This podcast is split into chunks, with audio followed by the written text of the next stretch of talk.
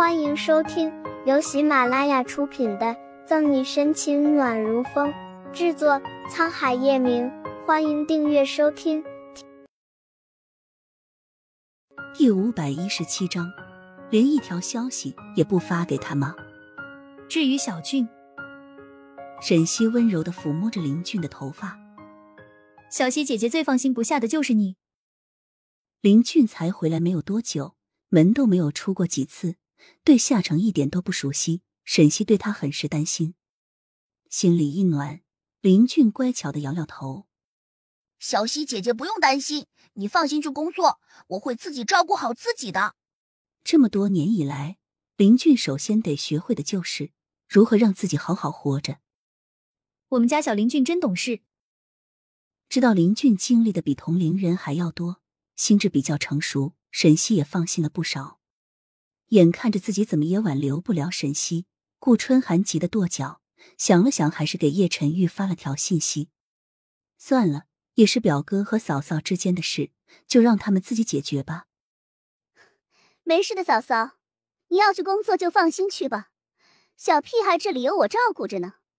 发了信息，顾春寒不再纠结沈西的去留。行，有你这句话，我就放心多了。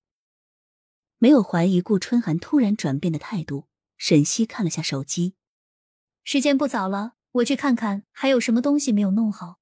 微波炉里有饭菜，你们去吃吧。好的，嫂嫂，那你先忙。贼兮兮的一笑，顾春寒拉着林俊就往厨房走去。沈西没有多想，长长叹了一口气，凝视一会儿满满的冰箱，才去卧室。而还在叶氏集团加班的叶晨玉，一收到顾春寒的消息，拿上车钥匙就迫不及待的往沈西公寓赶去。很好，这女人说都不准备和他说一声，就要一个人离开是吧？叶晨玉不记得自己这是多少次因为沈西发怒了。他此时此刻想的就是把那个胆大包天的女人压在身下，好好蹂躏一番，然后用铁链子拴住她的手和脚。让他没有力气再闹腾，到处乱跑。卧室里东西全部弄好，和杨局打了一个电话后，沈西就这样一个人静静的坐着，手里拿着手机。他多次打开，熟练的找到那个已经被他烂熟于心的号码，按着拨通键，然后又关上屏幕。如此动作重复了多次，沈西犹豫着要不要给叶晨玉打个电话说一声。电话没有拨出去，还有一个打了进来。正踟蹰的沈西被突如其来的电话铃声和震动吓得不轻，手一抖，差点没有拿稳，把手机摔在地上。看清屏幕上的来电显示，沈西才松了一口气，滑下接通。魏于哲，怎么了？他又在期待什么？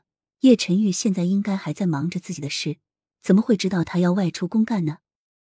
就算做着自我安慰，沈西那也还是有点失落。喂，小西西，我听慕饶说你要出任务，短时间可能回不来。我现在在你家楼下。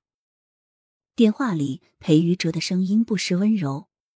好，你等等，我马上下来。